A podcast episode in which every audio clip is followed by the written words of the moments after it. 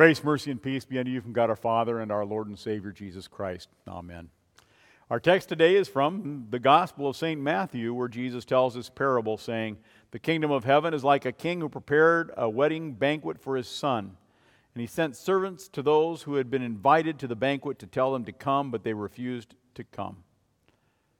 The king then told the attendants, the one who was wearing, not wearing the, the wedding clothes, tie him hand and foot Throw them outside into the darkness where there will be weeping and gnashing of teeth, for many are invited, but few are chosen. A wedding. Now, dear friends of Christ, you know, we, we had a wedding in our family. My son Alex got married in early August, and, and in the midst of COVID, you know, we could not invite everybody we wanted. So we had to go through that process of, you know, who, who, who do you not invite and to the wedding? And of course, the, there wasn't enough room at the reception to invite everybody to. And so you had to had uh, we, we invited more than we should have. The wedding was jam packed, and, and so was the reception. We were kind of shocked how many came. But can you imagine? You put out all those invitations, and then nobody shows up, or just a few show up. All the waste of the planning for the wedding, and then all the waste of the money. That would be a great disappointment. I mean, can you imagine something like that happening today? Well, people in Jesus' day couldn't imagine something like that happening either. And so Jesus tells them this I mean, it's an absolutely ridiculous story, a parable about a wedding. The kingdom of heaven is like a king who prepared a wedding banquet for his son. He sent his servants to those who had been invited to the banquet to tell them to come, but they refused to come. Can you imagine the headlines? I mean, this is the king, right? And, and it says that the headlines the next day King plans big wedding. No one shows. Well, not only is that unheard of, it's, it's quite impossible. It really is a ridiculous scenario. Because if a king has a wedding, people show. I mean, there's always people who want to impress the king at the very base level. Even if they hated the king, they're going to show up for some kind of favor, hoping that the king will at least appreciate. People are going to show. So, why didn't they show up for this king? Why didn't they show up for this son? And what is this wedding banquet all about anyway? What does the wedding feast represent? And we're going to talk about all those things and why did so many people refuse as we talk about many are invited, few chosen. That's our theme. Many invited, few chosen. Our parable this morning, once again, is about the kingdom of heaven. So we have to ask the question what is the kingdom of heaven? By now, if you've been coming to church all, all well, since April, uh, you should have a general idea of what the kingdom of heaven is. And yet, I bet you're thinking, oh, what was that again? Well, the kingdom of heaven is where God's grace and mercy and his forgiveness rule in your heart. The kingdom of heaven is the salvation of Jesus Christ that lives in you. And so inside of you is this gift. It's this kingdom where Jesus rules with His grace, with His mercy, with His forgiveness. And Jesus says, Many are invited. Many are invited to that mercy. Many are invited to that grace, to that forgiveness. And I would imagine it's true since Jesus says uh, he desires all people to be saved and to come to the knowledge of the truth. So, to illustrate God's love for people, he, Jesus tells this parable, you know, uh, about how much people need him, tells this parable about a king and his son. And it really does paint quite a powerful picture, this parable. People reject the invitation to the wedding. And not only do they reject the invitation, they reject the king, they reject the son. Now, they didn't want to go to the wedding, but why would you refuse to go such a, to such a wedding? Listen to how Isaiah described the wedding. Remember, this is, this is what I read from Isaiah just a little while earlier that talks about, of course, heaven. When Christ dies and our bodies are resurrected and Christ puts us on the new earth, this he remakes everything, purges the sin out of it. the first order of business, the wedding feast. The Lord of hosts will make for all peoples a feast of rich food, a feast of well aged wine. For you people that love wine, this is the best wine. And rich food full of marrow, of aged wine well refined. He'll swallow up death forever. And the Lord God will wipe away tears from their faces, and the reproach of his people will take away will be taken away from all the earth, for the Lord has spoken. And it will be said on that day, Behold, this is our God. We've waited for him that he might save us. This is our Lord. We've waited for him. Let us be glad and rejoice in his salvation. And now I ask you, who'd want to miss an event like that? Who would want to miss such a celebration that is made by God for his people? And we say, well, nobody would want to miss a wedding like that, a celebration like that. But it's just the opposite. Very few want to come. Why is that? Now, I assume it's because they don't believe there's really going to be a wedding feast. It's because they don't really believe that there's a king. It's because they don't, really don't believe that there's a son. And they really don't believe that there's a kingdom of heaven that rules in our hearts. And they don't believe that their sinful heart needs God's mercy and grace and forgiveness. And that they don't need salvation. They're not clothed in Christ. They're not clothed for the wedding feast. You know, we read about a guy in our parable. He shows up at the wedding and he's not properly clothed. He shows up. I mean, what this means is this guy isn't wearing the robe of righteousness, the, the, the blood of Christ that covers our sins. That's the robe of righteousness. That's why pastors wear the white robe. You know, underneath, as you always remember, you have black because I'm a sinful man. And I am condemned by my own sin, just as the whole world is. But Christ covers me with his blood, and he makes me, and, and my, our sins are white like the snow, Isaiah says. That's the robe of righteousness. But this guy comes in. He's not, his sins aren't covered. He's not supposed to be in the wedding. Who let him in? And he's not prepared. He's dressed in an unholy way, and the king was furious. He saw there a man with no wedding garment, and he said to him, Friend, how did you get in here without a wedding garment? And the man was speechless. The king said to the attendants, Bind him hand and foot and cast him into the outer darkness, where there will be weeping and gnashing of teeth. Of course, Jesus is talking about hell, separation from God for all eternity. Separation from all that's good for all eternity.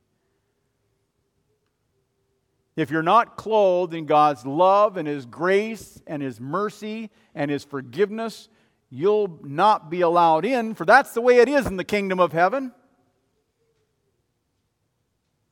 Many are called, many are clothed, but few are chosen. And Jesus says they refused to come. They refused to come. So the king sent servants out to remind the people to come to the wedding for those who had refused the invitation. I have made my dinner, he said. Please come. My oxen are there. The fatted calf has been ready and butchered, and everything is ready. Come to the wedding banquet. How did they respond to this invitation? They paid no attention and they went off. The Greek word literally means, you know, they did not care a lick about the invitation. They had other things to do. In fact, they had such a huge disdain, not only for the king, but for his banquet, that they walked, they went, they went away. Each to do his own thing each to live their own lives the way they wanted to live their own lives, each to their own affairs, to raise their family, to, to work, to spend time boating and biking and whatever things they do for pleasure, or maybe just simply living in sin. And when people reject the king's invitation to the wedding feast, it reminds us of the people in our lives that we know who have rejected the king's invitation to the wedding feast, too.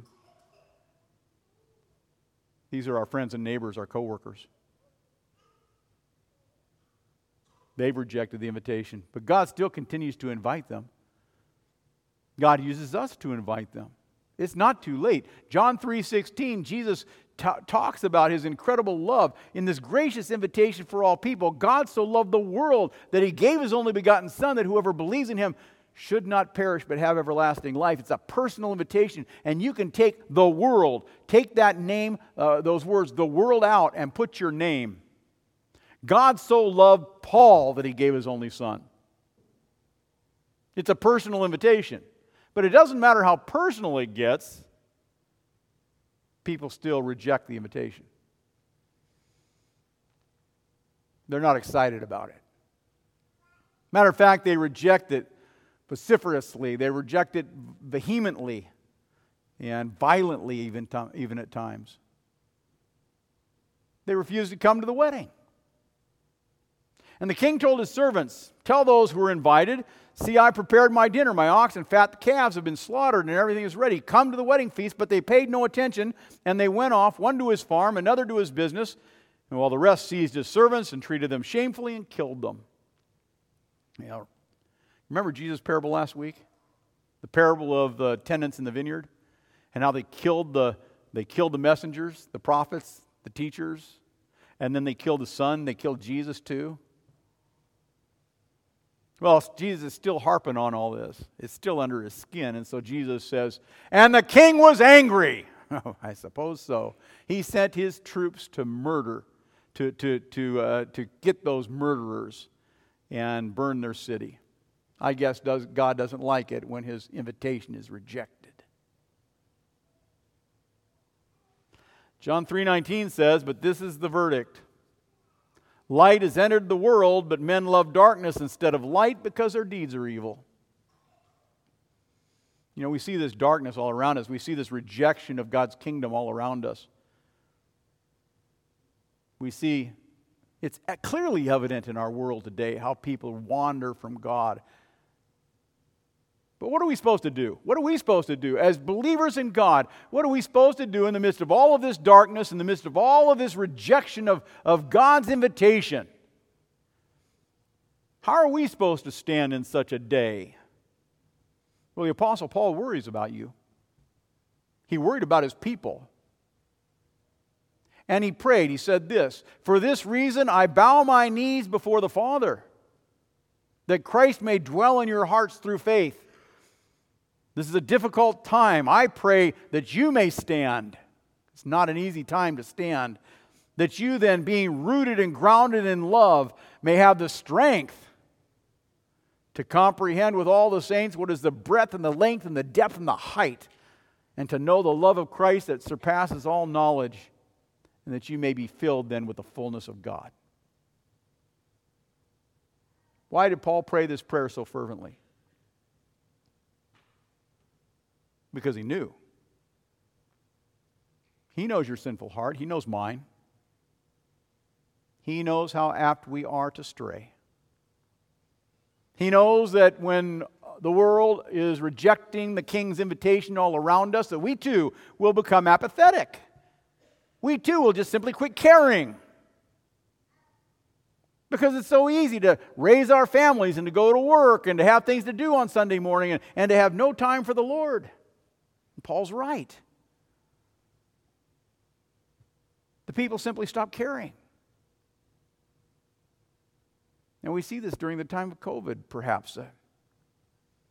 There are times when the ugliness of our sin prevents us from seeing and appreciating what Christ Jesus has done for us. Appreciating the invitation, so we stop worshiping. We stop coming to feast on the, on the Lord's Supper, on his body and blood. We stop celebrating Christ in our lives. Why? Because our hearts are no longer being rooted and grounded in His love. And I pray that their hearts might be rooted and grounded in His love. We may even become like the older brother of the parable of the prodigal son. Remember him when the prodigal son finally comes back? The, the son that was the bad son finally comes back. The father throws a feast and everybody's celebrating. And the older son says, I don't want to celebrate. The ugly human heart does that. It doesn't want to celebrate. It gets to the point where it grows old on Christ and it grows old on all the things of God and it grows old on the invitation to the kingdom. It grows old on forgiveness and God's mercy and God's grace and it takes it all for granted, puts it in the back seat and finds other things to replace it and they stop coming and they stop caring. They stop bothering about the things of faith. They stop studying the Word of God. They stop praying and they wander from the Lord and soon find themselves rejecting the invitation. The invitation to the kingdom of heaven. However, people throughout, even though people reject Jesus says the gospel of the kingdom of heaven would be proclaimed throughout the world as a testimony to all the nations, and then the end will come. We'll keep inviting people, we'll keep proclaiming the kingdom, and then the end will come. Listen, God desires all people to be saved and to come to the knowledge of the truth. So, are you getting it? Is, is, is Jesus' parable making an impact in your heart this morning? I hope so. I sure hope so. Because Jesus clothes us, He, he delivers us, He saves us, He frees us, He redeems us, He gives us His, his forgiveness, His mercy, His grace and it rules in our heart, and we have salvation, and we have that promise, and we have that certainty God is for you. Come to the wedding. You are clothed, you're properly ready. The Lord has done all of this for you, and it's wonderful what the Lord has done, and it's wonderful what God has offered. And He invites you to partake of His salvation. What a wonderful invitation. And it's free. You don't have to do anything but just hold on to the invitation, say it's mine.